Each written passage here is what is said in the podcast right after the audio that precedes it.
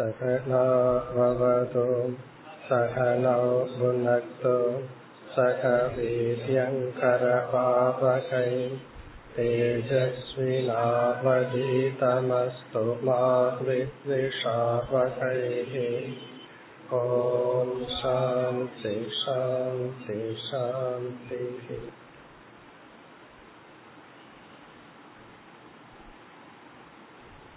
முப்பத்தி நான்காவது ஸ்லோகம். விதேகா நாம் புரேஹ்யஸ்மின்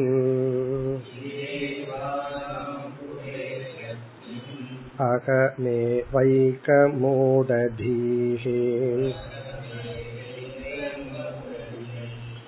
யான்யமிச்சந்த்யசத்யஸ்மாத்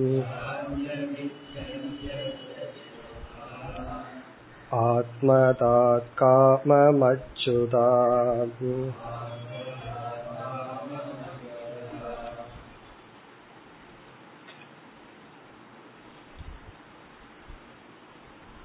முப்பதாவது ஸ்லோகத்திலிருந்து பிங்களா என்ன பேசுகின்றாள் என்பதை குறிப்பிடுகின்றார். அதில் முப்பத்தி நான்காவது ஸ்லோகம் வரை தன்னையே நிந்தனை செய்து கொள்கின்றார். நான் எப்படிப்பட்ட வாழ்க்கையை வாழ்ந்து கொண்டிருந்தேன். இதில் ஆத்ம நிந்தை என்பது ஒரு பண்பு என்று பார்த்தோம். நாம் ஒரு தவறை செய்யும் பொழுது தவறு செய்து விட்டோம் என்கின்ற குற்ற உணர்வு வருவதும் நம்மையே நிந்திப்பதும் ஒரு பண்பாகிறது. ஆனால் நன்மை செய்யும் பொழுது அல்லது நல்லதை செய்யும் பொழுது ஆத்ம நிந்தனை கூடாது. ஆத்ம பெருமிதம் அடைய வேண்டும். நம்மை குறித்து ஒரு பெருமிதம் அடைய வேண்டும். அதை கர்வமாக மாறாமல் பார்த்து கொள்ள வேண்டும். இதில் நான் எப்படிப்பட்ட வாழ்க்கையை தேர்ந்தெடுத்து வாழ்ந்தேன் என்பதற்கு நானே பொறுப்பு, மக்களோ சமுதாயமோ அல்ல. எதை விடுத்து எதை தேர்ந்தெடுத்தேன் என்று கூறி சரீர நிந்தனையும் செய்து இந்த விதேக நகரத்தில் என்னை தவிர வேறு யாரும் மூடதீகி, அதாவது மூடத்தனமான மனிதர்கள் இல்லை என்று நிந்தனை செய்து கொள்கின்றாள். பிறகு இரண்டாவது வரியில் இறைவனிடத்தில் இருந்து பெறுகின்ற ஒரு மேன்மையை விடுத்து கீழான இன்பத்தை தேர்ந்தெடுத்தேன் என்று கூறி முடிக்கின்றார். இனி அடுத்த பகுதியிலிருந்து பக்தியானது அவளுடைய மனதிலிருந்து வெளிப்படுகின்றது. அடுத்த ஸ்லோகம் முப்பத்தி ஐந்து. சுஹ்ருத் பிரேஷ்டதமோ நாதகம் ஆத்மா சாயம் ஷரீரிணாம் தம் விக் கிரியாத்மனைவாகம்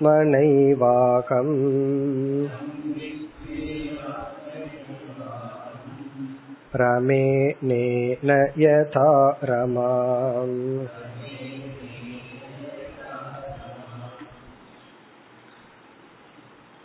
இந்த முப்பத்தி ஐந்து, அடுத்த ஸ்லோகம் முப்பத்தி ஆறு. இந்த இரண்டு ஸ்லோகங்களில் தன்னுடைய பக்தியை வெளிப்படுத்துகின்றாள். அவளுடைய மனதில் பக்தியானது இப்பொழுது தோன்றியுள்ளது. இறைவன் மீதுள்ள நம்பிக்கை, இறைவன் மீதுள்ள பக்தி. பொதுவாக வைராகியமும் பக்தியும் ஒன்றோடு ஒன்று மிகவும் சம்பந்தப்பட்டது. வைராகியம் வர வர பக்தி அதிகரிக்கும், பக்தி அதிகரிக்க அதிகரிக்க வைராகியம் அதிகரிக்கும். இந்த இரண்டும் பரஸ்பர பரஸ்பரம் என்றால் ஒன்றுக்கு ஒன்று உதவுவது. ஒன்று வர வர இனி ஒன்று வரும். இங்கு பக்தி என்பது இறைவன் மீதுள்ள அன்பு என்றால் இறைவன் நமக்கு ஒரு அட்ராக்டிவ் ஆப்ஜெக்ட் ஆகி விடுகின்றார். இறைவன் வந்து நம்மால் விரும்பத்தக்க பொருளாகி விடுகின்றார். எப்பொழுது இறைவன் விரும்பத்தக்க பொருள் ஆவார்? எப்பொழுது வேறு விரும்பத்தக்க பொருள் இல்லையோ அப்பொழுதுதான். வேற எத்தனையோ பொருள் நமக்கு அட்ராக்டிவ் ஆயிட்டு இருக்கும் பொழுது, விரும்பத்தக்க பொருள்கள் இருக்கும் பொழுது, பிறகு வந்து இறைவன் வந்து அங்க விரும்பத்தக்க பொருளாக இருக்க மாட்டார். இப்போ ஒரு ஹில் ஸ்டேஷன் இருக்கு, கொடைக்கானல் இருக்கு. அங்க போனா அங்க வந்து குறிஞ்சி ஆண்டவர்னு சொல்லி ஒரு கோயில் இருக்கு. அங்க யாரு போவா?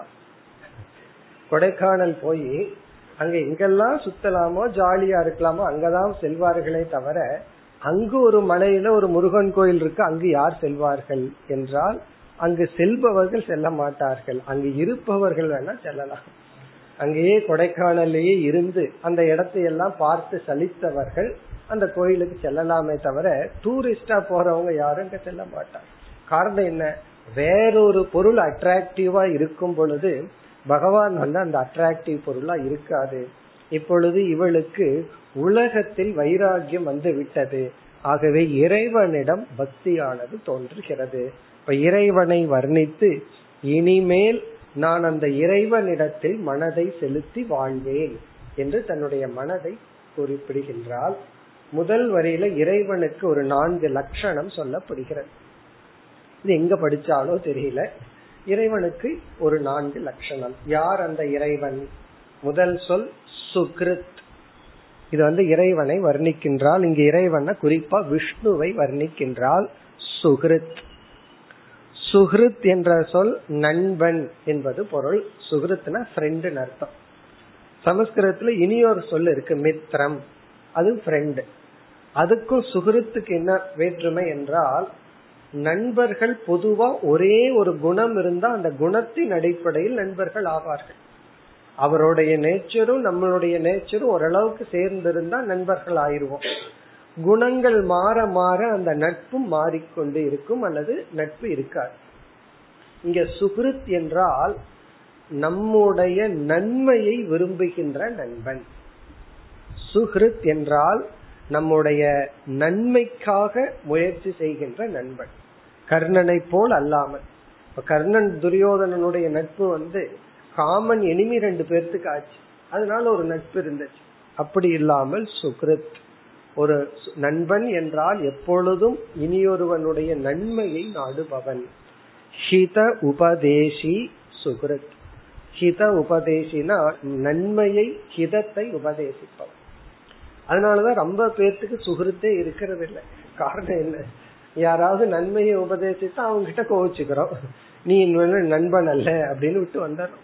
காரணம் என்ன? எனக்கு நன்மையை சொல்றானே, எனக்கு எது இன்பத்தை சொல்றானோ அவனோட நட்பு கொள்வது மித்ரம். நமக்கு நன்மையை சொன்னா உடனே அவனுக்கு விலகி வந்துடுறான். அப்படி இல்லாமல் சுகிருத்து நமக்கு தேவை. யாரு நமக்கு நன்மையை சொல்வார்களோ அவர்கள் நமக்கு தேவை. இங்க பகவான் சுகிருத் அப்படின்னா அவர் எப்ப வந்து நமக்கு நன்மையை சொல்லிட்டு இருக்கார்? சாஸ்திரேன, சாஸ்திரத்தின் மூலமாக நமக்கு நன்மையை சொல்பவர். பகவான் பேசுகிறாரா? பேசுகின்றார். அவரோட லாங்குவேஜ் என்ன என்றால் சாஸ்திரம். இங்க குறிப்பா தர்மசாஸ்திரம். தர்மசாஸ்திரம் மூலமாக நமக்கு எது நல்லது எது கெட்டது என்ற ஒரு அறிவை கொடுப்பவர் யார்? பகவான்னா இப்படிப்பட்ட பகவானை நான் சரணடைகின்றேங்கிறத இந்த ஸ்லோகத்தினுடைய தாற்பயம். இப்ப முதல் சொல் வந்து சுகிருத். இரண்டாவது சொல் பிரேஷ்ட தமக. பிரேஷ்ட தமக என்றால் நம்முடைய அன்புக்கு உண்மையான பாத்திரம் ஆபவர். பிரேஷ்ட தமகன்னா நம்ம வந்து எங்க அன்பு செலுத்தணும்னா இந்த இடத்துலதான், பகவான் இடத்துலதான் நம்முடைய அன்பை செலுத்த வேண்டும். பிரேஷ்ட தமகன்னா பிரிய தமக. நமக்கு பிரியத்தினுடைய சூப்பர்லேட்டிவ் டிகிரி தான். பிரேஷ்டன்னு சொன்னாவே அது சூப்பர்லேட்டிவ் டிகிரி. மறுபடி தமகங்கிறது மறுபடி ஒரு சூப்பர்லேட்டிவ் டிகிரி. அதாவது அன்புக்குரியவர். நாம யாரிடத்துல அன்பு செலுத்தணும்னா இவரிடத்துலதான். இது வந்து லட்சியத்தை குறிக்கின்ற நம்மளுடைய ஃபைனல் கோல், நம்மளுடைய இறுதி லட்சியம் யார் அப்படின்னா பகவான் தான். மீதி எல்லாம் என்னன்னா அந்த லட்சியத்துக்கு உதவி செய்கின்ற பொருள்கள். இந்த அல்டிமேட் இறுதி லட்சியத்துக்கு உதவி செய்பவர்கள்னா மற்றதெல்லாம் அந்த பகவான் தான். பிரேஷ்ட தமக அப்படின்னா நம்மால் அன்பு செலுத்தப்பட வேண்டியவர் அப்படின்னு என்ன அர்த்தம்? நம்ம மனதில் இருக்கிற அன்பு பற்று அதெல்லாம் பகவான் இடத்துல திருப்ப வேண்டும். அதாவது நம்ம பேர் வந்து வேதாந்தம்ங்கிறது நம்ம அன்பே செலுத்தக்கூடாது, ட்ரையா இருக்கணும்னு நினைக்கிறார்கள். அப்படி இல்லை, அந்த அன்பை ரீடைரக்ட் பண்ணணும். வேறொரு இடத்துல இருக்கிற பற்றை எடுத்து பகவான் இடத்தில் செலுத்தணும், செலுத்தப்பட வேண்டியவர். மூன்றாவது சொல் நாதக. நாதக என்றால் நமக்கெல்லாம் தலைவன், நம்முடைய கர்ம பலனை கொடுப்பவர். நாதகன மாஸ்டர் அர்த்தம். அவர்தான் மாஸ்டர். நாமளும் மாஸ்டர் இல்ல, இந்த உலகத்திலயும் வேற எந்த மாஸ்டரும் கிடையாது. என்னை யாரும் அசைக்க முடியாதுன்னு சொல்லிட்டே கீழே விடுவார்கள் சில பேர். கைய அசைக்க முடியாதுன்னு அசைச்சு காட்டிட்டு இருப்பாங்க. அப்படி இந்த உலகத்துல யாரும் மாஸ்டர் கிடையாது, எல்லாத்தையும் அசைச்சிடலாம். பகவான் ஒருவர் தான் நாதக. அதாவது நம்முடைய கர்ம பலனை கொடுப்பவர். நம்ம என்ன செய்தாலும் அதற்குரிய பலனை கொடுப்பவர். அதனால பகவானுக்கு தெரியாம எதுவும் செய்ய முடியாது. இந்த மூன்று வந்து ஈஸ்வரன்ங்கிற அடிப்படையில. அடுத்தது ஆத்மாச்ச அயம் ஷரீரினாம். அயம் விஷ்ணுகு, இந்த விஷ்ணுவானவர் ஷரீரினாம், எல்லா ஜீவராசிகளுக்குள்ளும் ஆத்மா அழியாத பொருளாக இருக்கின்றார். இங்க ஆத்மான்னா அழியாத பொருள். ஷரீரினாம்னா எல்லா ஜீவராசிகளுக்குள்ளும், அதாவது அழிகின்ற சரீரத்துக்குள் அழியாமல் இருப்பவர். இப்படி நான்கு சொற்கள். ஆத்மாவாகவும், உடலுக்குள் அழியாதவராகவும், நமக்கெல்லாம் தலைவராகவும், நம்முடைய இலக்காகவும், தர்ம சாஸ்திரத்தின் மூலமாக நமக்கு நன்மையை எடுத்து சொல்பவராகவும் இருக்கின்றார் விஷ்ணு. அப்ப முதல் வரியில பகவானுடைய வர்ணனை. இப்படி அவள் இறைவனை பற்றி தெரிந்த ஒரு கருத்தை கூறி, இப்படிப்பட்ட தம் இரண்டாவது வரியில் தம் இறைவனிடம் விக்ரிய ஆத்மனா ஏவ அகம் ரமே அனேன யதா ரமா. இந்த கடைசி இரண்டு சொற்கள் வந்து எக்ஸாம்பிள். யதா ரமா, எப்படி லக்ஷ்மி தேவி ஆனவள் தன்னுடைய அகங்காரத்தை முழுமையாக பகவானிடம் சரணடைந்து எப்பொழுதும் பகவானிடத்தில் இருக்கின்றாளோ. யதா ரமான்னா லக்ஷ்மி தேவி எப்பொழுதும் பகவானிடத்தில் இருக்கின்றாள். அது காரணம் என்னன்னா, அங்க ரெண்டு பேர் இருக்க முடியாது, ஒருத்தர் தான் இருக்க முடியும். அப்போ அவள் வந்து தன்னை முழுமையாக இறைவனிடம் ஒப்படைத்து, அதுபோல நான் எப்பொழுதும் இனி இறைவனுடைய சந்நிதியில் இருப்பேன் அதை கோருகின்றாள். விக்ரிய ஆத்மனா, என்னையே நான் ஒப்படைத்து. இங்க ஆத்மனா என்றால் தன்னுடைய என்னுடைய அகங்காரத்தை நான் பகவானிடம் ஒப்படைத்து, அகம் விக்ரிய என்றால் பகவானுக்கு கொடுத்து, இங்க விக்ரியன கொடுத்து சமர்ப்பணம் செய்து. அகம்னா நான், ஆத்மனான என்னை, என்னையே நான் சமர்ப்பணம் செய்து தம் அவருக்கு செய்து, ரமே நான் மகிழ்ந்திருப்பேன். எப்படி நான் அனேன அந்த இறைவனுடன் சேர்ந்திருப்பேன், மகிழ்ந்திருப்பேன். எப்படி லக்ஷ்மி தேவியை போல, ரமான லக்ஷ்மி தேவியை போல நான் விஷ்ணுவிடம் இருப்பேன். அப்படின்னா என்ன அர்த்தம்? என்னையே நான் இறைவனுக்கு அர்ப்பணமாக கொடுப்பேன். பகவானுக்கு வந்து எத்தனையோ நைவேத்தியம் பண்றோம், எதை பகவானுக்கு கொடுக்கணும்? எது பகவானிடத்துல இல்லையோ, பகவானுக்கு உரிமை இல்லையோ அதைத்தான் கொடுக்கணும். இப்போ ஒருத்தர் வீட்டுல போய் அவரு வீட்டுல இருக்கிற பொருளை எடுத்து வச்சுக்கன்னு சொல்லி கொடுத்தா, இப்படி நம்ம கொண்டு வந்து அவர்கிட்ட இல்லாததை நம்ம கொடுத்தாதான் அதுக்கு பேரு கிஃப்ட். அவர்கிட்ட இருக்கிறதையே எடுத்து அவருக்கு நம்ம கிஃப்ட் பண்ண முடியாது. அப்படி யோசிச்சு பார்க்கல, உலகத்தில் இருக்கிற எல்லா பொருளும் பகவானுடையதான். நம்ம யார் எடுத்து இது உனக்கு கொடுக்கறேன், ஒரு தேங்காய் உனக்கு கொடுக்கறேன்னு சொல்றதுக்கு? அப்ப பகவானுக்கு சொந்தம் இல்லாதது ஒரே ஒன்றுதான், அதத்தான் பகவானுக்கு கொடுக்கணும். அது என்னன்னா நம்முடைய அகங்காரம், நம்ம ஈகோ இருக்கே, அது ஒண்ணுதான் காரணம். அது ஒண்ணுதான் நமக்கு சொந்தம், அதத்தான் பகவானுக்கு நம்ம கொடுக்கணும். அதைத்தான் கூறுகின்றால் அகம் ஆத்மனா விக்ரிய, நான் என்னுடைய அகங்காரத்தையே என்னையே பகவானுக்கு கொடுத்து அந்த பகவானுடன் மகிழ்ந்திருப்பேன், எப்படி லக்ஷ்மி தேவியை போல. உடனே ஒரு சந்தேகம் வரலாம், அந்த பகவான் எல்லாம் உன்னை காப்பாற்ற மாட்டார், உலகத்தில் இருக்கிற மனிதர்களை தான் நம்பணும். ஏன்னா இந்த உலக மக்களுக்கு ஒரு தத்துவம் இருக்கே, கடவுள் கடவுள்னு நினைச்சிட்டு இருந்தீங்கன்னா நீ வந்து இந்த கோவிந்தாங்கிற சொல்லுக்கு இனி ஒரு அர்த்தம் இருக்கு. கோவிந்தா கோவிந்தான்னு சொன்னா நீ அப்படியே போயிருவே. அது ஏன் அந்த அர்த்தம் வந்துச்சுன்னா, நம்பிக்கை இல்லாததுனால. கடவுள் கடவுள்னு சொல்லிட்டு இருந்தா கடவுள் உன்னை காப்பாற்ற மாட்டார், நீ மனுஷனைத்தான் நம்பணும், பணத்தை தான் நம்பணும், பணம் இருக்கிறவனைத்தான் நம்பணும், இப்படி சில பேர் நமக்கு சில தத்துவ உபதேசம் எல்லாம் செய்வார்கள். கொஞ்சம் பக்தி எல்லாத்தையும் விடுறேன் அப்படின்னு போயிட்டா, இல்ல யாரையாவது நம்பணும் அப்படின்னு சொன்னா யாரையும் நம்பாத, பணம் இருக்கிறவங்க தான் நமக்கு உதவி செய்வார்கள் என்றெல்லாம் சில பேர் சொல்லலாம். இவனுடைய மனதிலே அந்த எண்ணம் வரலாம். அடுத்த ஸ்லோகத்துல சொல்றா, இந்த உலகத்துல பகவானை தவிர வேற யாரையும் நாம் நம்ப முடியாது, வேற யாரிடத்திலும் அடைக்கலம் புக முடியாது என்று கூறுகின்றார். அடுத்த ஸ்லோகம் முப்பத்தி ஆறு. கியத் பிரியம் தே வ்யபஜன் காமா ஏ காமதா நராஹ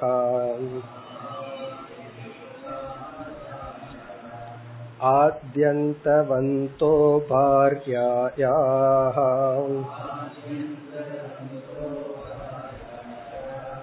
தேவா வா காலவித்ருதாஹ.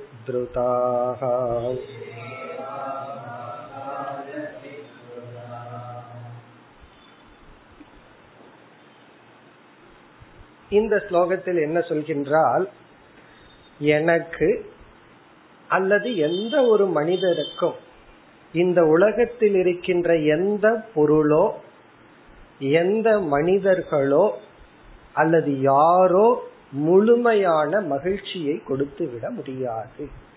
இது ஒரு முக்கியமான ஸ்லோகம்.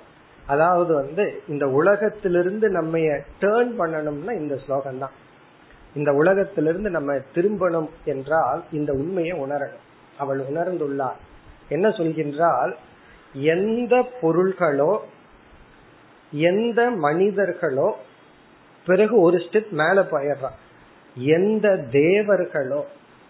நான் சில தியானம் எல்லாம் பண்ணி தேவதைகளை எல்லாம் கையில போட்டுட்டு அந்த தேவதைகளிடமிருந்து சில இன்பத்தை அனுபவிப்பேன்னா, எந்த தேவர்களோ யாருமே எவ்வளவு சுகத்தை தான் கொடுத்து விட முடியும் அப்படின்னு கேக்குறான்.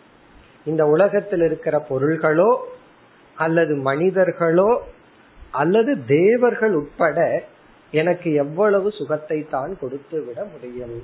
அவர்களெல்லாம் கொடுக்க முடியாது, என்னை திருப்திப்படுத்த முடியாது, என்னை நிறைவுபடுத்த முடியாது.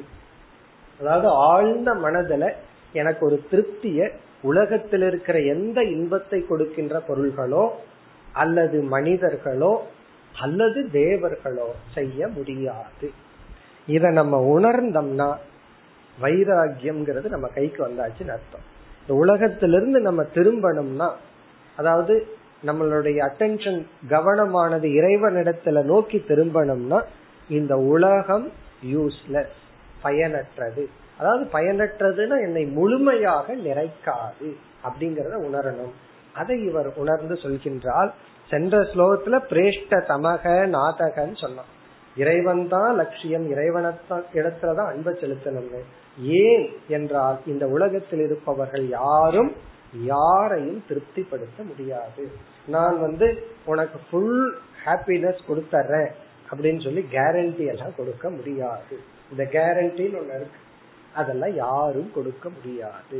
யாருக்கும் யாரும் எந்த இன்பத்தையும் முழுமையாக கொடுக்க முடியாது. தற்காலிகமா கொடுக்கலாம், பிறகு வட்டியோட சேர்ந்து துக்கத்தையும் கொடுக்கலாம், அது வேற விஷயம். ஆனா யாருமே யாரையும் நிறைவு செய்து விட முடியாது. இத நம்ம உணர்ந்துட்டோம் அப்படின்னா நமக்கு ரெண்டு விதத்துல மைண்ட் ரிலாக்ஸ் ஆகும். ஒன்று, நம்மளும் யாரையும் திருப்திப்படுத்தணும்னு நின்றுட்டு இருக்க மாட்டோம். நம்ம சில பேர் நினைச்சிட்டு இருப்போம், உலகத்தை மாத்தணும், சமுதாய சேவையெல்லாம் பண்ணி எல்லாத்துக்கும் சர்வீஸ் பண்ணி எல்லாத்தையும் திருப்திப்படுத்தணும். பலர் வந்து மற்றவங்களை திருப்திப்படுத்தணும்னு நினைச்சே அதிருப்தியோட இருப்பார். நாமளும் யாரையும் திருப்திப்படுத்த முடியாது. ஏதோ கொஞ்சம் உதவி பண்ணலாம், திருப்தி படுறது அவங்க கையில இருக்கு. நம்ம அவங்க திருப்தி படுவாங்கன்னு நினைச்சிட்டு ஒண்ணு செய்வோம், அது அவங்களுக்கு கோபம் வரும். சில சமயம் அவங்க கோபப்படுவாங்கன்னு நினைச்சிட்டு செய்வோம், அவங்க ரொம்ப திருப்தியா சந்தோஷமா இருப்பாங்க. அப்ப நம்ம என்ன பண்றதுன்னா, யாரையும் நம்ம திருப்தி படுத்த முடியாது, அதே சமயத்தில் யாரும் என்னையும் திருப்திப்படுத்த முடியாது. அதைத்தான் கூறுகின்றால், பிரியம் தே வியபஜன். இது வந்து ஒரு விரக்தியிலிருந்து வர்ற ஒரு சொல் போல அமைந்துள்ளது. அதாவது அப்படியே விரக்தி அடைஞ்சு அந்த வைராகியத்திலிருந்து வர்ற ஸ்பான்டேனியஸ் ஸ்டேட்மெண்ட். கியத் பிரியம்னா எவ்வளவு இன்பத்தை தான் தே இவைகளெல்லாம் வியபஜன் கொடுத்து விட முடியும். வியபஜன் எனக்கு பிராமிஸ் பண்ண முடியும் அல்லது கொடுத்து விட முடியும். தே அப்படின்னா இவைகள் எல்லாம், அது என்னென்னு வரிசையா சொல்றேன். கியத் பிரியம் எவ்வளவு இன்பத்தை தான் கொடுத்து விட முடியும். வியபஜன் இனி எவைகள் எல்லாம். காமாகா, காமாகா என்றால் இந்த இடத்துல இன்பத்தை கொடுக்கின்ற பொருள்கள். எந்தெந்த பொருள்கள் எல்லாம் பொதுவா இன்பத்தை கொடுக்கும்னு நம்ம வச்சிருக்கிறோமோ அந்த பொருள்கள் எல்லாம். அது என்னென்ன பொருள்கள்லாம்? நம்ம ஒரு மால்ல போய் பார்த்தா தெரியும், அவங்க என்ன வச்சிருப்பாங்க, பாம்பு பூரான் பல்லிவா வச்சிருப்பாங்க. எதெல்லாம் இன்பத்தை கொடுக்கிற பொருளோ அதெல்லாம் ஷாப்பிங் காம்ப்ளெக்ஸ்ல இருக்கும். அப்ப ஒரு சேல்ஸ் ஆப்ஜெக்ட் என்னன்னா எது நமக்கு இன்பத்தை கொடுக்குதோ அதெல்லாம் விற்பனைக்குரிய பொருளா இருக்கும். ஃப்ரீயா ஒண்ணு கொடுக்கறாங்கன்னு சொன்னா அது யூஸ்லெஸ்ன்னு அர்த்தம். அவங்களுக்கு ஒண்ணு யூஸ்லெஸ், அது என்ன பண்ணணும்னா நம்ம கையில தள்ளணும், அதனால ஃப்ரீ. அப்போ எதெல்லாம் நம்ம விலை கொடுத்து வாங்குற பொருட்களோ அதெல்லாம் என்னன்னா அதுல ஏதோ ஒரு இன்பம் இருக்கிறதுனால தானே அந்த காமாகா இன்பத்தை கொடுக்கின்ற பொருள்கள். நம்ம முடிவு பண்ணி விலை கொடுத்து வாங்குற பொருள்கள் எவைகளெல்லாம் இருக்கோ அவைகள் கியத் பிரியம் தே வியபஜன் என்ன இன்பத்தை நமக்கு கொடுத்துட முடியும். அப்படி கொடுக்கறதா இருந்தா அந்த சேல்ஸ்மேன் தான் இன்பத்தோட இருக்கணும். ஏன்னா அந்த பொருளோடயே இருக்காரு காலையில சாயந்தரம் வரைக்கும். என்னென்ன பொருள் எல்லாம் இன்பத்தை கொடுக்கும்னு நம்ம வீட்டுல போய் பாதுகாக்கிறோமோ அவர் மார்னிங் டு ஈவினிங் அதுலதான் இருக்காரு. ஆனா அவர் மூஞ்சி பாருங்க எவ்வளவு சோகமா இருக்காரு. அல்லது வந்து பேங்க் கேஷியர் பணம் இன்பத்தை கொடுக்கணும்னா காலையில இருந்து சாயந்தரத்து வரைக்கும் பணத்தையே நினைச்சு இருக்காரு. அவரு இன்பத்தோடு இருக்கணுமே என்ன இல்ல. அப்படியே எந்த பொருள் தான் கொடுக்கற முடியும். இனி சில பேர் பணம் எல்லாம் கொடுக்காது, பாசம் தான் கொடுக்கும், மனிதர்கள் தான் கொடுப்பார்கள் என்றால் அடுத்தது காமதாகா நராகா. நராகான மனிதர்கள். ஒரு மனிதன் இனியொரு மனிதனுக்கு எவ்வளவு இன்பத்தை கொடுத்துட முடியும். அது எப்படிப்பட்ட மனிதன்னா மனிதர்களை நம்ம ரெண்டா பிரிச்சோம். ஒண்ணு இவனோட எல்லாம் பேசுவேன், இவனோட எல்லாம் பேச மாட்டேன்னு பிரிச்சு வச்சிடறோம். மிருகங்களுக்கெல்லாம் இந்த ப்ராப்ளம் கிடையாது. இந்த நாயோட நான் பேசுவேன், இந்த நாயோட நான் பேச மாட்டேன்னு நாய்க்கு கிடையாது. ஆனா மனுஷனுக்கு இருக்கு, இவர்கள் எல்லாம் எனக்கு வேண்டியவர்கள், இவர்கள்லாம் பகைவர்கள். யாரு வேண்டியவர்கள், யாரெல்லாம் நமக்கு இன்பத்தை கொடுக்கிறார்களோ அந்த மனிதர்கள். இப்ப காமதாகனா இன்பத்தையும் மகிழ்ச்சியையும் கொடுக்கின்ற மனிதர்கள். எந்த மனிதர்கள் எல்லாம் நமக்கு இன்பத்தையும் மகிழ்ச்சியும் கொடுப்பார்களோ அவர்கள் கியத் பிரியம் எவ்வளவு இன்பத்தை தான் கொடுக்கிற முடியும். அப்போ பொருள்களாகட்டும் மனிதர்களாகட்டும். இனி இரண்டாவது வரையில கடைசி பகுதி தேவாகவா தேவர்கள் ஆகட்டும், ஈவன் தேவர்கள் ஆகட்டும். அதாவது மனிதர்களிடத்திலிருந்து நம்ம வந்து சில இன்பத்தை அடையலாம். சில விதமான தியானங்கள் எல்லாம் பதஞ்சலி சொல்லி இருக்கார். அந்த தியானம் எல்லாம் செய்தா இந்த உலகத்தில் இருக்கின்ற அந்தந்த சக்திக்கான அதிஷ்டான தேவதையே நம்ம வந்து வசத்துக்கு கொண்டு வந்துடலாம். அக்னி தேவதைய நம்ம வசத்துக்கு கொண்டு வந்துடலாம். அப்ப அக்னியில போய் அமர்ந்தோம் அப்படின்னா அது அப்படியே குழு குழுன்னு இருக்குமா, அக்னி ஒண்ணும் பண்ணாது. அதே போல எந்தெந்த தேவதைகள் இருக்கோ அத்தனை தேவதைகளையும் நம்ம வசப்படுத்தலாம். படுத்தி அந்த தேவதைகளிடத்திலிருந்து நம்ம இன்பத்தை அடையலாம். அதை சொல்ற அந்த தேவர்கள் தான் என்ன பெரிய இன்பத்தை கொடுத்த முடியும். இனி அதற்கு காரணம் இரண்டு கூறுகின்றால் காலவித்ருதாகா கடைசி சொல் இந்த ஸ்லோகத்துல, அது தேவர்களுக்கான அடைமொழி. காலவித்ருதாகனா ஒரு காலத்துக்கு உட்பட்டவர்கள். தேவர்களும் கூட அவர்களுக்கும் ஆயுள் இருக்கு, அவர்களுக்கும் காலம் இருக்கு, மரணம் இருக்கு. இப்ப காலவித்ருதாகனா தாக்கப்பட்ட காலத்தினால் அழிவுக்கு உட்பட்ட தேவர்கள். இதுவே இந்த தேவர்களுக்கு இவ கொடுக்கிற லட்சணமே. ஆகவே அந்த தேவர்கள் எவ்வளவு காலம்தான் நமக்கு இன்பத்தை கொடுத்து விட முடியும். இது வந்து நம்ம நச்சிகேதனை ஞாபகப்படுத்தணும். யம தர்மராஜா வந்து நான் உனக்கு இதை தர்றேன் அதை தர்றேன்னு சொல்லும் போது நச்சிகேதன் என்ன சொல்றான், எவ்வளவு நாள் நீ வந்து ரூலிங் பார்ட்டியில் இருக்கிறையோ அவ்வளவு நாள் தான் உன்னுடைய யம தர்மராஜா போஸ்ட் போயிடுதுன்னா நீ கொடுத்ததெல்லாம் எனக்கு போயிடும். இங்க இப்ப அதுதானே நடந்துட்டு இருக்கு. அப்படி நீ வந்து எம பதவியில் இருக்கிற வரைக்கும் தானே நீ இதெல்லாம் கொடுக்க முடியும். உனக்கும் ஒரு முடிவு இருக்கு, அது இங்கு குறிப்பிடப்படுகிறது. காலவித் திருதாகா, காலத்துக்கு உட்பட்ட அந்த தேவர்களும். பிறகு இரண்டாவது வரியில் முதல் சொல் ஆத்யந்த வந்தக, இது வந்து மனிதர்களுக்கும் இன்பத்தை கொடுக்கின்ற பொருள்களுக்கும் உள்ள அடைமொழி. ஆத்யந்த வந்தகனா தோற்றமும் முடிவும் உள்ள, தோற்றமும் முடிவும் உள்ள இன்பத்தை கொடுக்கின்ற பொருள்கள், இன்பத்தை கொடுக்கின்ற மனிதர்கள், தேவர்களும் தோற்றமும் முடிவும் உள்ள தேவர்கள். இந்த ஆத்யந்த வந்தகங்கிறது அனித்தியத்துவத்தை காட்டுகிறது. அதாவது ஆதீன தோற்றம், அந்தன முடிவு, தோற்றமும் முடிவும் உள்ள இன்பத்தை கொடுக்கின்ற பொருள்கள், இன்பத்தை கொடுக்கின்ற மனிதர்கள், உறவுகள், பிறகு வந்து தேவர்கள். எவ்வளவுதான் செய்து விட முடியும்? பாரியாயாக, பாரியாயாகன பெண்ணான எனக்கு, அல்லது ஒரு மனைவிங்கிற ஸ்தானத்தில் இருக்கின்ற ஒரு பெண்ணுக்கு, அதே போல எல்லா மனிதர்களுக்கும். பாரியான இந்த இடத்துல ஒரு பெண், பெண்ணான எனக்கு இந்த உலகத்தில் எந்த பொருள், எந்த மனிதர்கள், எந்த தேவர்கள் தான் மகிழ்ச்சியை கொடுத்து விட முடியும். ஆகவே இதுக்கு முன்னேற்ற ஸ்லோகத்துல கனெக்ட் பண்ணணும். அதனாலதான் நான் என்னை அர்ப்பணித்து இறைவனிடத்தில் என்னுடைய மனதை செலுத்துகின்றேன். இவ்விதம் இந்த இரண்டு ஸ்லோகங்களில் அவள் மனதில் ஏற்பட்ட பக்தியை வெளிப்படுத்துகின்றார். முதல்ல வைராகியத்தை வெளிப்படுத்தினார், அப்புறம் பக்தியை வெளிப்படுத்துகின்றாள். இனி யோசிச்சு பார்க்கிறார், இந்த இப்படிப்பட்ட கீழான வாழ்க்கை வாழ்ந்து கொண்டிருந்த எனக்கு எப்படி வைராகியம் வந்துச்சு, எப்படி பகவான் மீது அன்பு வந்தது. அதாவது நமக்கு நன்மையை சொல்பவர்கள் மீது ஒரு அன்பு வரணும்னாலும், பகவான் மீது ஒரு ஸ்ரத்தை பக்தி வர வேண்டும் என்றாலும், அதுக்கு என்ன காரணம்? தர்மம் தான் காரணம்னு நம்ம சொல்லுவோம். ஆனா நான் இந்த பிறவியில எந்த தர்மமும் பண்ணலையே, எந்த நல்ல காரியமும் பண்ணலையே, கீழான வாழ்க்கை தான வாழ்ந்து கொண்டிருந்தேன்.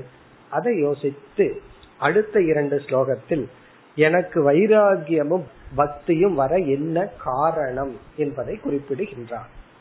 அதாவது இப்படிப்பட்ட கீழ்மையான வாழ்க்கை வாழ்ந்துள்ள எனக்கு பக்தியும் வைராகியம் வர காரணம். முப்பத்தி ஏழு முப்பத்தி எட்டு இரண்டு ஸ்லோகங்கள். அடுத்த ஸ்லோகம் நூனம் மே பகவான் பிரீதக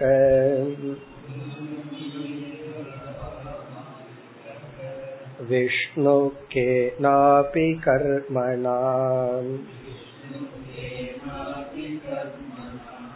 நிர்வேதோயம் துராசாயாஹாம் யன்மே ஜாத சுகாவகம்.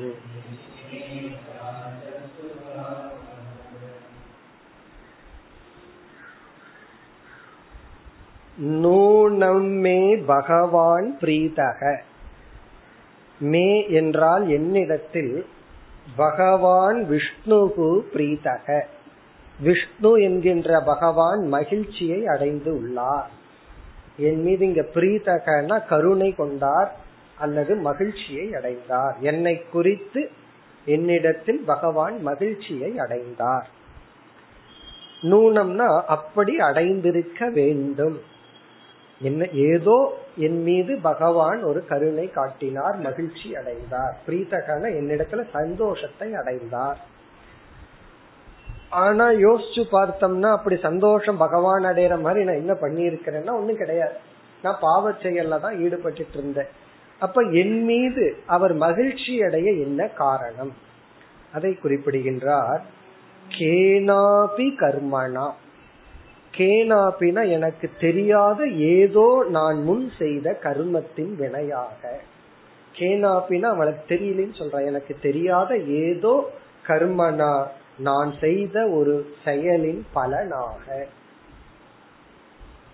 ஏதோ ஜென்மத்துல ஏதோ ஒரு கர்மத்தை ஏதோ நல்லது பண்ணியிருக்கேன், அதனுடைய பலனாக என்னுடைய மனதில் முதல்ல பகவான் என் மீது பிரீதி கொண்டார், மகிழ்ச்சி கொண்டார்.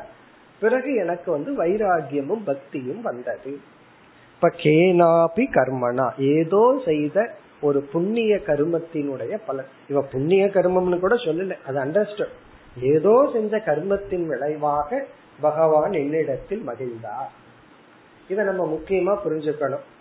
பிங்களாவுக்கு வந்து வைராகியம் வந்துச்சு, அவ எப்படியோ வாழ்ந்தால் வைராகியம் வந்துச்சுன்னா அப்புறம் நானும் எப்படியோ வாழ்ந்துட்டு இருக்க, அது போல எனக்கு எப்பாவது வைராகியம் வருமா அப்படி எடுத்துக்கொள்ள கூடாது. இப்படி இருந்தாலும் நாம் வந்து திருந்தி வாழ வாய்ப்பு உண்டு. புண்ணியம் செய்திருந்தால் அந்த பலன் நம்மை விட்டு போகாது.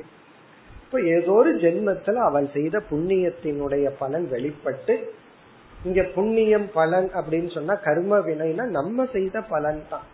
இதுல இருந்து நம்ம எந்த ஒரு நன்மை செய்தாலும் அது வீண் போகாதுன்னு உணரும்.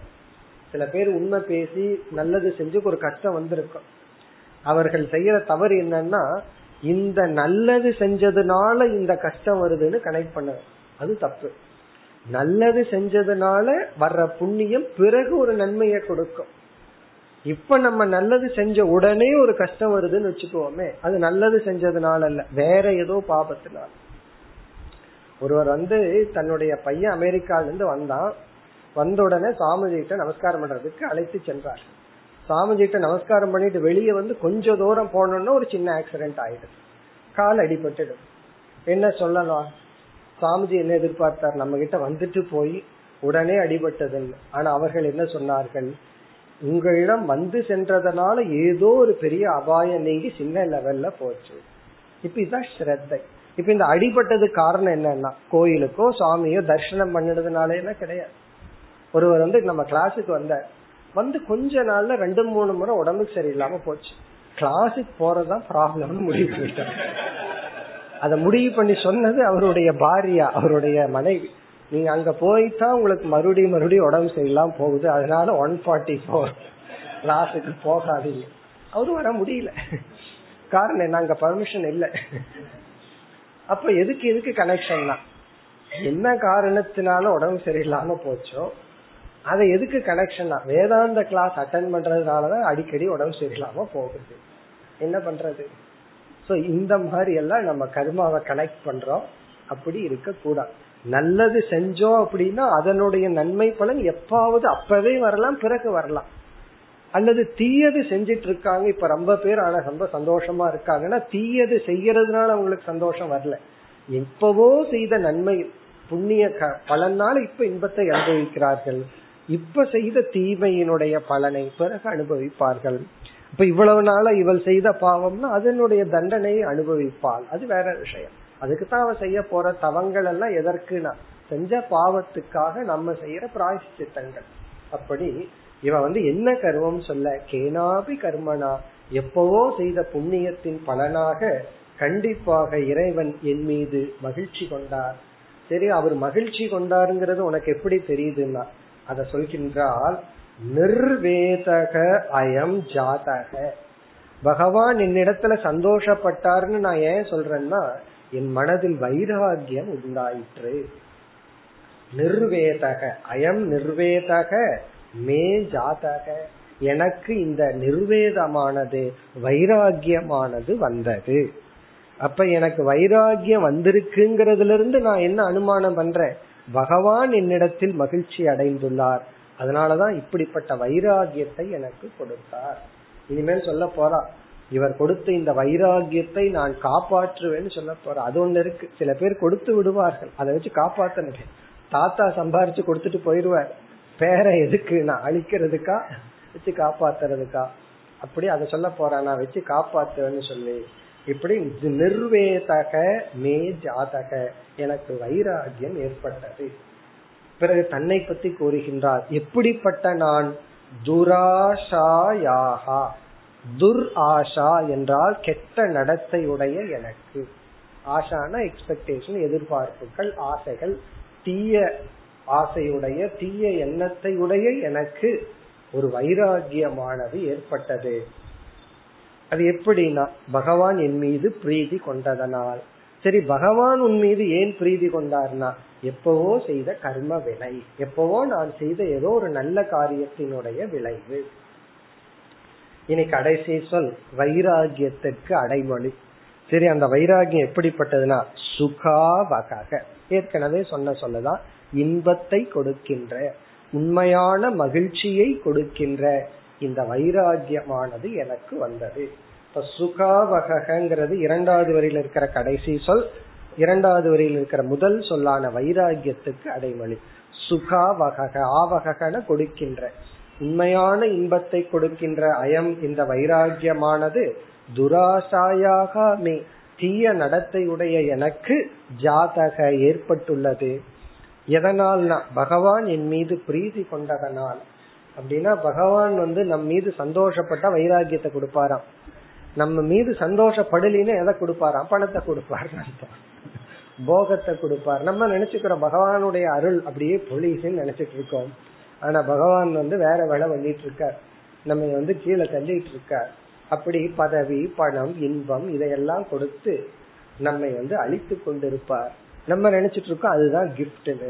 ஆனா இவன் என்ன சொல்றா, எனக்கு வைராகியத்தை பகவான் கொடுத்ததுதான் எனக்கு உண்மையான பரிசு.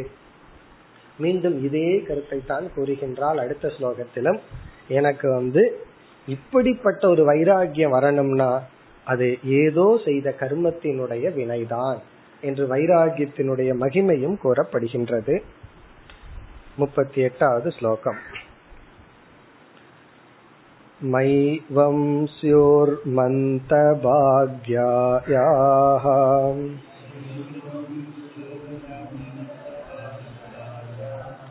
கிளேஷா நிர்வேதகே தவக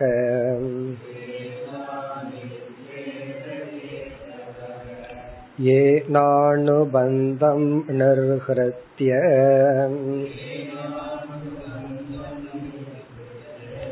புருஷ சமம்ருச்சதி.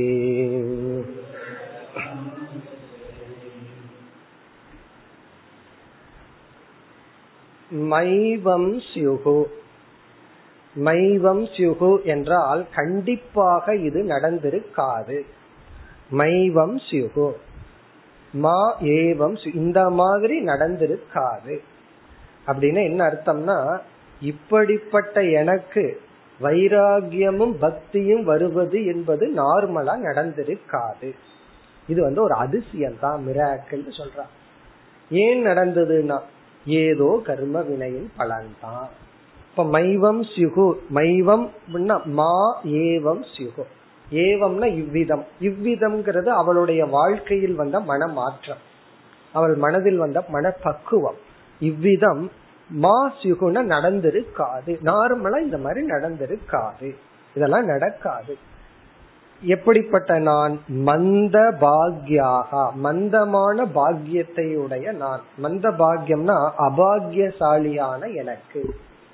பாக்யசாலி அபாகியசாலின்னு சொல்றமல்ல. மந்த பாக்யான எந்த பாக்யமும் எந்த நன்மையும் எந்த நன்னடத்தையும் இல்லாத எனக்கு இந்த மாதிரி நடந்திருக்காது. அப்படின்னு என்ன அர்த்தம், வைராகியமும் பக்தியும் வந்திருக்காது, ஆனா வந்திருக்கே. ஆகவே அது என்ன காரணம்னா கண்டிப்பா ஏதோ எப்பவோ செய்த ஒரு நல்வினையின் பலன். யாருக்காவது ஏதாவது தியாகம் பண்ணிருப்பேன், ஏதாவது தர்மம் பண்ணிருப்பேன், தானம் பண்ணிருப்பேன், அதனுடைய பலனாக. அதாவது தானமும் தியாகமும் எப்பவோ நான் செஞ்சிருப்பேன், அப்படி ஒரு புண்ணிய பலனாகத்தான் எனக்கு வந்துள்ளது. பிறகு இந்த இடத்துல என்ன சொல்கின்றால், என்ன வந்துச்சா, நிர்வேத கேதவக. இங்க என்ன இவள் கூறுகின்றால், பொதுவா வைராகியம் வந்து உடனடியா ரொம்ப பிளசண்டா சந்தோஷமா வராது, அது ஒரு கஷ்டத்தோட தான் வரும். யாருக்காவது வைராகியம் வரணும்னா ஆரம்பத்துல பகவான் வந்து அப்படியே இன்பத்தையே கொடுத்துட்டு வைராகியம் வராது, ஒரு கஷ்டம் வரணும், அப்பொழுதுதான் வைராகியம் வரும். அப்ப இவ சொல்றா, எனக்கு ஏதோ சில கஷ்டங்கள் வந்தது, எனக்கு சில வேதனைகள், சங்கடங்கள், வருத்தங்கள் வந்தது. அந்த வருத்தம் புண்ணியத்தினுடைய பலன்னு சொல்றோம். நம்ம நார்மலா சொல்றதுக்கு ஆப்போசிட்டா சொல்றோம். கஷ்டம் வந்துட்டா ஐயோ பாவம், என்ன பாவம்னு தலையில அடிச்சுக்குவோம். இப்ப என்ன சொல்றா, சில கஷ்டங்கள், இவளுக்கு சில நோய் வந்திருக்கலாம், சில கஷ்டங்கள் வந்திருக்கலாம், ஏதோ கஷ்டம் வந்திருக்கு. அது என்ன கஷ்டம்னு சொல்லல, அந்த கஷ்டம்தான் இவளுடைய கண்ணை திறந்து வைராகியத்தையும் பக்தியும் கொடுத்திருக்கு. இப்ப வைராகியத்தையும் பக்தியையும் கொடுக்க எனக்கு என்ன கஷ்டம் வந்ததோ அந்த கஷ்டமானது என்னுடைய புண்ணியத்தின் பலன் அப்படின்னு சொல்லி சொல்றாங்க. இப்ப கிளேஷாகா நிர்வேத கேதவக. நிர்வேதம்னா வைராகியம், நிர்வேத ஹேதுனா வைராகியத்துக்கு காரணமான கிளேஷாகான கஷ்டங்கள், சங்கடங்கள், வருத்தங்கள் அல்லது டிப்ரெஷன் சொல்லலாம். மென்டல் டிப்ரெஷன், மனசுல வர்ற ஒரு விதமான வெறுமை, வேதனை. கிளேஷாகான மென்டல் டிப்ரெஷன், மனசுக்கு வர்ற சில கஷ்டங்கள். அப்படின்னா என்னன்னா, மனசுக்கு டிப்ரெஷன் வந்தா நம்ம சந்தோஷமா இருக்கணும்னு அர்த்தம். காரணம் என்ன? இது வந்து வைராகியத்துக்கான காரணம். இப்ப மென்டல் டிப்ரெஷன் அல்லது சில கஷ்டங்கள், அல்லது யாராவது நம்ம ஏமாத்திட்டு போயிருக்கலாம், அல்லது நமக்கு யாராவது கஷ்டத்தை கொடுத்துருக்கலாம். இப்படி எல்லாம் எனக்கு ஒரு கஷ்டம் வந்துச்சு, அப்ப இவளோட ஸ்டெப் எப்படின்னா எனக்கு சில கஷ்டங்கள் வந்துச்சு, அந்த கஷ்டங்கள் வந்து வைராகியத்துக்கு காரணமா இருந்துச்சு. இப்படிப்பட்ட கஷ்டம் எனக்கு வந்து வைராகியம் வரணும்னு சொன்னா நார்மலா வந்திருக்காது, ஏதோ புண்ணிய பலனாலதான் இந்த கஷ்டம் வந்துச்சு. நம்ம நார்மலா சொல்றது தலைகீழ. ஒருத்தர் வந்து நம்ம ஏமாத்திட்டு போயிட்டாருன்னா நம்ம என்ன சொல்லுவோம்? என்ன செஞ்ச பாவமோன்னு சொல்லுவோம். இவன் என்ன சொல்றா? நான் என்ன செஞ்ச புண்ணியமோ, என்ன ஒருத்தர் ஏமாத்திட்டு போறான். இப்ப யாரெல்லாம் நம்ம ஏமாத்திட்டு போறாங்களோ அப்ப இந்த ஸ்லோகத்தை தான் ஞாபகம். யாரெல்லாம் நமக்கு கஷ்டத்தை கொடுக்கறாங்களோ, யாரெல்லாம் நமக்கு நம்பிக்கை துரோகம் பண்றாங்களோ, என்ன செய்த புண்ணியமோ நம்ம நம்பிக்கை துரோகம் பண்ணிட்டு போறாங்க. பிளேட் அப்படியே மாறிடும். சாபம் கொடுக்க மாட்டோம், அவங்கள வாழ்த்துவோம். காரணம் என்ன? அவங்களதான் நமக்கு வைராகியத்தை கொடுத்துள்ளாங்க. உண்மையிலேயே கடைசி காலத்துல இந்த உலகத்துல நமக்கு இருக்கிற ஒரே ஒரு ஃபீலிங் வந்து கிராட்டிடியூடு தான். கடைசியில நம்ம சாக போறோம்னு தெரிஞ்ச இந்த உலகத்துல உனக்கு என்ன ஃபீலிங் இருக்குன்னு சொன்னா, ஒரு ஞானியினுடைய மனசுல ஒரே ஒரு ஃபீலிங், நன்றி, தேங்க்ஸ். அவ்வளவு. யாருக்குன்னா கஷ்டத்தை கொடுத்தவங்களுக்கு எக்ஸ்ட்ரா தேங்க்ஸ், கஷ்டத்தை கொடுக்காதவங்களுக்கு தேங்க்ஸ். ஏன்னா அவங்களே என்ன என்கரேஜ் பண்ணி சந்தோஷமா வச்சிருந்தாங்களே. அப்படி கிளேஷாகான கஷ்டங்கள், சங்கடங்கள், வருத்தங்கள், இப்ப யாரெல்லாம் நம்ம வாழ்க்கையில புண்படுத்துகிறார்களோ, வருத்தப்படுத்துகிறார்களோ, அதெல்லாம் புண்ணிய பலன். சொன்ன யாரும் நம்ப மாட்டார்கள். புண்ணிய பலனா போய் புண்ணியமே வேண்டாம். புண்ணிய பலன் கஷ்டம் வரும்னா இது என்ன கஷ்டம் அப்படின்னா, இது வந்து சாத்விகமான துக்கம். இது வந்து ஒரு பெரிய வைராகியத்துக்கு ஹேது. அதனால எந்த ஒரு மனிதருடைய வாழ்க்கையிலயும் வைராகியம் வரணும், ஒரு டேர்னிங் பாயிண்ட் வரணும்னா ஏதோ ஒரு லாஸ், ஏதோ ஒரு கஷ்டம் இருக்கும். அதை நம்ம எப்படி பொருள்படுத்தணும்? இந்த லாஸ், இந்த கஷ்டம், இந்த சங்கடங்கள் நமக்கு வைராகிய ஹேதவாக. இப்ப இவளுடைய வாழ்க்கையில ஏதோ கஷ்டம் வந்திருக்கு. இவளுக்கு நோயின கஷ்டம் வந்துச்சா, யாராவது துன்புறுத்தினார்களா என்னன்னு நமக்கு தெரியல. அந்த கஷ்டம் என்னன்னு சொல்றா, நிர்வேத ஹேதவாக. எனக்கு மனப்பக்குவம், வைராகியம் வர காரணம் இப்படி ஒரு கஷ்டம் வந்திருக்கணும்னா எனக்கு நார்மலா வரக்கூடாதுதான். ஏதோ இன்பத்தை கொடுத்தே நான் வாழ்க்கையில அழிஞ்சிருக்கணும் தான். ஆனா வர்றதுக்கு காரணம் என்னன்னா வைராகியம் வர காரணம் ஏதோ ஒரு புண்ணியம். இனி இரண்டாவது வரியில் வைராகியத்தின் மகிமை பேசப்படுகிறது. வைராகியம் என்ன பண்ணுமா? ஏன ஏன ஏன நிர்வேதேன, எந்த வைராகியத்தினால் அனுபந்தம் நிர்ஹிருத்திய. இந்த வைராகியம் வந்து ரெண்டு வேலை பண்ணதான். முதல் வேலை வந்து அனுபந்தம். அனுபந்தம்னா அனைத்து பொருள்களிடத்திலும் நிர்கிருத்திய. அனுபந்தம்னா நம்மோட இணைக்கப்பட்டுள்ள, கைடப்புன்னு அர்த்தம். நிர்கிருத்தியன விடுவித்து, அனைத்து கட்டுக்களையும் அவிழ்த்து விட்டு. அதாவது ஒரு பொருளோட நம்ம கட்டுண்டு இருக்கோம். கட்டுண்டு இருக்கோம்னா எப்படி? அந்த பொருள் எடுத்து நம்ம கையில கயித்துல கட்டப்படல, அந்த பொருள் மேல் உள்ள பற்றினால் அந்த பொருளோடு நாம் கட்டுண்டு இருக்கின்றோம். அனுபந்தம்னா அந்த பற்று, பந்தம்னா பாண்ட், கட்டு, கட்டுண்டு இருத்தல். எப்படின்னா பற்றினால். இப்ப நம்ம கடைக்கு போறோம், கடையில இருக்கிற எல்லா பொருள்களுக்கும் நமக்கு சம்பந்தம் இல்லை. எந்த பொருள் மீது பற்று வந்தாச்சோ அந்த பொருளோடு நம்ம வந்து கட்டுண்டு விட்டோம். அந்த பொருள், கடையில் இருக்கிற எந்த பொருள்லயும் நமக்கு பற்று வரலன்னு வச்சுக்கோமே, பிறகு வந்து அந்த கடை வந்து அது வேடிக்கை பார்க்கிற அழகான ஒரு இடம். எந்த பொருளோடு நமக்கு பற்று வருதோ அங்க ஒரு பைண்டிங், அங்க நம்ம பந்தப்பட்டு விட்டோம். அப்படி அனுபந்தம்னா அனைத்து மனிதர்களிடத்திலும் பொருள்களிடத்திலும் உள்ள பந்தத்தை நிர்கிருத்தியன விடுவித்து. யாரு விடுவிக்கிறார்? வைராகியம் தான். ஏன எந்த வைராகியத்தினால் விடுதலை அடைந்து அப்ப வைராகியம்தான் ஒரு பொருள் இருந்து நம்மை விடுவிக்கும். உண்மையிலேயே ஒரு பொருள் அழிந்ததனாலேயோ நஷ்டமானதனாலேயோ நமக்கு கஷ்டம் கிடையாது. அந்த பொருள் மீது உள்ள பற்று நஷ்டமாகாததுதான் நம்ம கஷ்டத்துக்கு காரணம். நம்ம கஷ்டத்துக்கு காரணம் அந்த பொருள் அழிஞ்சதுன்னு நினைக்கிறோம். இல்ல, அந்த பொருள் மீது உள்ள பற்று அழியாததுதான். அந்த பொருள் மீது உள்ள பற்று அழிஞ்சதுன்னு வச்சுக்கோமே, அந்த பொருள் அழிஞ்சா இல்லை, அழியாட்டி இல்லை, அது அதை நம்ம வேடிக்கை பார்த்துட்டு இருக்கலாம்.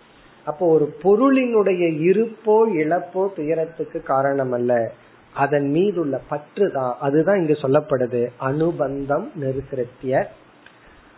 பிறகு வந்து ஒரு பொருள் மீது இருக்கிற பற்று போயாச்சு. அப்ப மனதில் ஒரு வெறுமை வருமேனா, வைராகியம் இனி ஒன்ன கொடுக்குமா? அது என்ன? புருஷக சமம் ரிச்சதி. புருஷகன ஒரு மனிதன், சமம் என்றால் சாந்திகி மன அமைதியை, ரிச்சதி அடைகின்றான். புருஷக ஒரு மனிதன், ஏன எந்த வைராகியத்தின் துணை கொண்டு பொருள்கள் மீது உள்ள தனக்கும் பொருளுக்கும் உள்ள அந்த பந்தத்தை அவிழ்த்து விட்டு விட்டு சமம் ரிச்சதி, ரிச்சதினா அடைகின்றான், சமம்னா சாந்தி, சாந்தியை அடைகின்றானோ. இப்படிப்பட்ட இதெல்லாம் வைராகியத்தினுடைய லட்சணம். இப்படிப்பட்ட வைராகியத்துக்கு காரணமான கஷ்டங்கள் எனக்கு சாதாரணமா வந்திருக்காது, ஆனால் வந்துள்ளது என்றால் பகவான் என்னிடம் மகிழ்ந்தார். ஏன் மகிழ்ந்தார்னா ஏதோ செய்த கர்ம வினை. இந்த பகுதியில நம்ம புரிஞ்சுக்க வேண்டிய வேல்யூ என்னன்னா, நம்ம ஒரு நல்லது செஞ்சோம்னா கண்டிப்பாக வீண் போகாது. இந்த நம்பிக்கை ரொம்ப முக்கியம். இந்த நம்பிக்கை இருந்தா தான் நம்மால தர்மப்படி ஈடுபட முடியும். தர்மத்துல ஏன் ஈடுபட முடியவில்லை, பயம் ஏன் வருதுன்னா நம்ம செஞ்சதெல்லாம் வேஸ்ட் ஆயிருமோ, நம்ம நல்லது பண்ணி ஏமாந்துருவோமோ, நம்ம நல்லது பண்ணி அது பயன் இல்லாம போயிருமோ, ஒருவருக்காக உழைக்கிறோம் தியாகம் பண்றோம் அது பலன் இல்லாம போயிருமோன்னு நினைக்கிறோம். இவளுடைய வாழ்க்கையில இந்த பிறவில இவள் எவ்வளவு கீழ்மையானவளாக இருந்திருந்தாலும் இவள் எப்பவோ செய்த ஒரு நன்மையின் பலனாக இவளுக்கு வந்து வைராகியமும் பக்தியும் தோன்றியது. இனி வந்து அடுத்த இரண்டு ஸ்லோகத்தில் கிடைச்ச வைராகியத்தை நான் காப்பாற்றுவேன், இனிமேல் நான் எப்படி வாழ்வேன் என்று குறிப்பிடுகின்றார். இதுவரைக்கும் எப்படி வாழ்ந்துட்டு இருந்தேன்னு சொன்னா, எனக்குள்ள என்ன மாற்றம் வந்ததுன்னு சொன்னா, இனி அடுத்த இரண்டு ஸ்லோகத்தில் இனிமேல் என்னுடைய வாழ்க்கை எப்படி இருக்கும், எப்படி என்னுடைய வாழ்க்கையை அமைத்துக் கொள்ள போகின்றேன் அதை கூறுகின்றார். முப்பத்தி ஒன்பது நாற்பது இதுல வந்து ஹவு ஐ வில் லிவ், இனிமேல் எப்படி வாழ்வேன். தேனோபகிருத மாதாய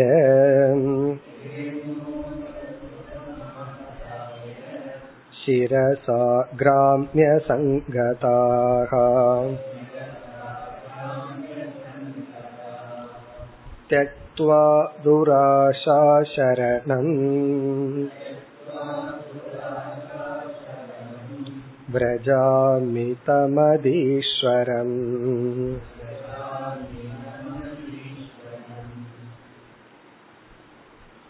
மிக தெளிவாக கூறுகின்றால், அதாவது இறைவனிடமிருந்து பெறுதற்கரிய வைராகியத்தை நான் இப்பொழுது பெற்றுவிட்டேன், அதை காப்பாற்றி பகவான் மீது பக்தி செலுத்தி தீய நடத்தைகளிலிருந்து விடுதலையாகி இனி நான் வாழ்வேன். அதான் இவர் சொல்கின்றால் தேன உபகிருதம் ஆதாய, தேனன இறைவனால், உபகிருதம்னா அருளப்பட்ட கொடுக்கப்பட்ட. இங்க என்ன கொடுக்கப்பட்டது அப்படின்னா வைராகியம் என்று புரிந்து கொள்ள வேண்டும். தேன உபகிருதம்னா இறைவனால் எனக்கு வழங்கப்பட்ட நல்ல புத்தி. நல்ல புத்திய பகவான் இப்ப கொடுத்துட்டார், ஒழுக்கமான மனதை இப்பொழுது கொடுத்து விட்டார். அதை அல்லது வைராகியத்தை பக்தியை உபகிருதம்னா அவரால் அருளப்பட்டதை ஆதாயன எடுத்துக்கொண்டு, சிரசா என்றால் என் தலை மீது எடு சுமந்து கொண்டு, அதாவது தலை மீது அவர் கொடுத்ததை நான் சுமந்து கொண்டு. அப்படின்னா என்ன அர்த்தம்? இது ஒரு எக்ஸ்பிரஷன், இதனுடைய பொருள் வந்து அவர் கொடுத்த இந்த வைராகியத்தை நான் மேன்மையாக கருதி. சில சமயம் பகவான் நமக்கு வைராகியத்தை கொடுப்பார், நமக்கு கோபம் வந்துடும், இதெல்லாம் எது கொடுத்த அப்படின்னு சொல்லி. அப்படியெல்லாம் இல்லாம, அதனாலதான் முருகரை வந்து ராஜ அலங்காரத்தோட தான் வணங்கணுமா, அவர் ஆண்டி கோலத்துல வணங்க கூடாதுன்னு ரொம்ப பேர் பயந்துக்குவார். ஆண்டி கோலத்துல முருகரை வீட்டுல வச்சுக்க கூடாதான். காரணம் என்ன, அவருக்கு வர வைராகியம் வந்துருமல்ல, அவருக்கு வர சந்தோஷம் வந்துருமல்ல, அது வரக்கூடாதுல்ல. அதனால ரொம்ப பேர் வந்து அதுக்கெல்லாம் ஒரு பயம், வைராகியத்தை கண்டு பயம். வைராகியத்தை பகவான் கொடுக்கறாங்கன்னா இப்ப வேண்டாம், உன்னை கொஞ்சம் அனுபவிச்சுக்கிற அப்புறம் கொடுங்க அப்படி நம்ம நினைக்கிறோம். அப்படி சில சமயம் நல்லதை பகவான் கொடுத்தா நம்ம எரியாமல் அதை வெறுத்து ஒதுக்கிடுறாங்க. அப்படி இல்லாமல் சிரசா ஆதாய, என் தலை மீது அதை வரவேற்று, பகவான் கொடுத்த இந்த கஷ்டத்தை, இந்த வைராகியத்துக்கான கஷ்டத்தையும் வைராகியத்தையும் கொடுத்து அதை சிரசா ஆதாய தலைமேல் சுமந்து. அப்ப வந்து முதல் என்ன சொல்றான், எனக்கு கிடைச்ச இதுதான் வேல்யூ ஆஃப் வேல்யூங்கிறது. ஒரு மேலான ஒண்ணு நமக்கு வந்துட்டா அதனுடைய மதிப்பை நாம் உணர வேண்டும். ஒண்ணு மேலானது ஒண்ணு நமக்கு கிடைச்சிருக்கு, அந்த கிடைச்சதுன்னா அதை நம்ம உணரணும். நம்ம மனசுல வந்து ஒரு வைராகியம் முமுட்சுத்தம் வந்ததுன்னா நம்ம மனசினுடைய வேல்யூ உணரணும். இந்த இடத்துல ஆத்ம நிந்த கூடாது, ஐயோ வைராகியம் வந்துடுதே அப்படின்னு சொல்லி நம்ம நிந்திக்க கூடாது. இந்த மனசுக்கு வைராகியம் வந்திருக்கு, இந்த மனசுக்கு பக்தி வந்திருக்குன்னு சொல்லி நம்ம மீது ஒரு பெருமிதம் கொள்ள வேண்டும். அதுதான் இங்க நடக்கிறது. தேன பகவானால் அருளப்பட்ட அந்த வைராகியத்தை மனதால் தலையால் சுமந்து ஏற்றுக்கொண்டு கிராமிய சங்கதாக, கிராமிய சங்கதாகன கீழ்மையான வாழ்க்கை. இதுவரை இவள் வாழ்ந்து கொண்டிருந்த வாழ்க்கைக்கு பெயர் கிராமிய சங்கதாக. இப்படிப்பட்ட கீழ்மையான வாழ்க்கை முறை, அதாவது அதர்மமான வாழ்க்கை முறையை தியக்துவா, தியாகம் செய்து விட்டு விட்டு, இங்க தியாகம்னு சொல்லக்கூடாது, விட்டு விட்டு, கீழ்மையான கிராமிய சங்கதான இந்த கீழ்மையான வாழ்க்கை முறையை விட்டு, அதே சமயத்தில் துராஷாகா தவறான எண்ணங்களையும் விட்டு விட்டு, துராஷாகான தீய எண்ணங்கள், தீய நடத்தை, தீய எண்ணங்கள், இந்த இரண்டையும் விட்டு விட்டு சரணம் பிரஜாமி தம் அதீஸ்வரம், அந்த இறைவனிடத்தில் நான் சரணடைகின்றேன். பிரஜாமின அடைகின்றேன், சரண் சரணம் பிரஜாமின சரணடைகின்றேன். யாரிடத்தில், தம் அந்த அதீஸ்வரம், எல்லோருக்கும் தலைவனாக இருக்கின்ற அந்த ஈஸ்வரனிடத்தில் நான் சரணடைகின்றேன். அதாவது தீய எண்ணத்தையும் தீய நடத்தையையும் நான் விட்டுவிட்டு அந்த பகவான் மீது பக்தி செலுத்தி அவரை சரணடைந்து, பிறகு பகவான் கொடுத்த இந்த வைராகியத்தை நான் முழுமையாக எடுத்து கொள்கின்றேன். அப்படின்னா இதை வச்சு நான் காப்பாற்றுவேன். பகவான் நமக்கு வைராகியத்தை கொஞ்சம் கொடுத்துட்டாருன்னா அதை நம்ம வளர்த்திக்கிறது நம்ம பொறுப்பு, அதை நான் எடுத்துக்கொள்வேன். இப்ப அடுத்த ஸ்லோகத்துல என்ன சொல்கின்றால், நான் கிடைப்பதில் மகிழ்ச்சியாக வாழ்ந்து பகவான் மீது ஸ்ரத்தையுடன் வாழ்ந்து வருவேன்னு சொல்லி, பிறகு அடுத்த ரெண்டு ஸ்லோகத்துலதான் அவ அவள் இந்த உலகத்துக்கு கொடுக்கிற அட்வைஸ். இதுவரைக்கும் அவள் தன்னை நிந்தனை செய்தால், பிறகு வந்து பகவான் மீது உள்ள பக்தியை வெளிப்படுத்தினாள், அதற்கு பிறகு வந்து இப்படியெல்லாம் எனக்கு வர்றதுக்கு காரணம் ஏதோ கர்ம வினைன்னு சொன்னால் இனி எப்படி வாழ்வேன் என்று சொல்லி, பிறகு பொது மக்களுக்கு மனிதர்களுக்கு ரெண்டு அட்வைஸ் கொடுக்கிறார். அதை கொடுத்து முடிப்பாள். பிறகு வந்து அவதூதர் வந்து இதுதான் நான் பிங்களாவிடம் கற்றுக்கொண்டேன்னு சொல்லி இந்த பகுதியை முடிப்பார். அடுத்த வகுப்பில் தொடர்போம். ஓம் பூர்ணமத பூர்ணமிதம் பூர்ணாத் பூர்ணமுதச்யதே பூர்ணஸ்ய பூர்ணமாதாய பூர்ணமேவாவசிஷ்யதே. ஓம் சாந்தி சாந்தி.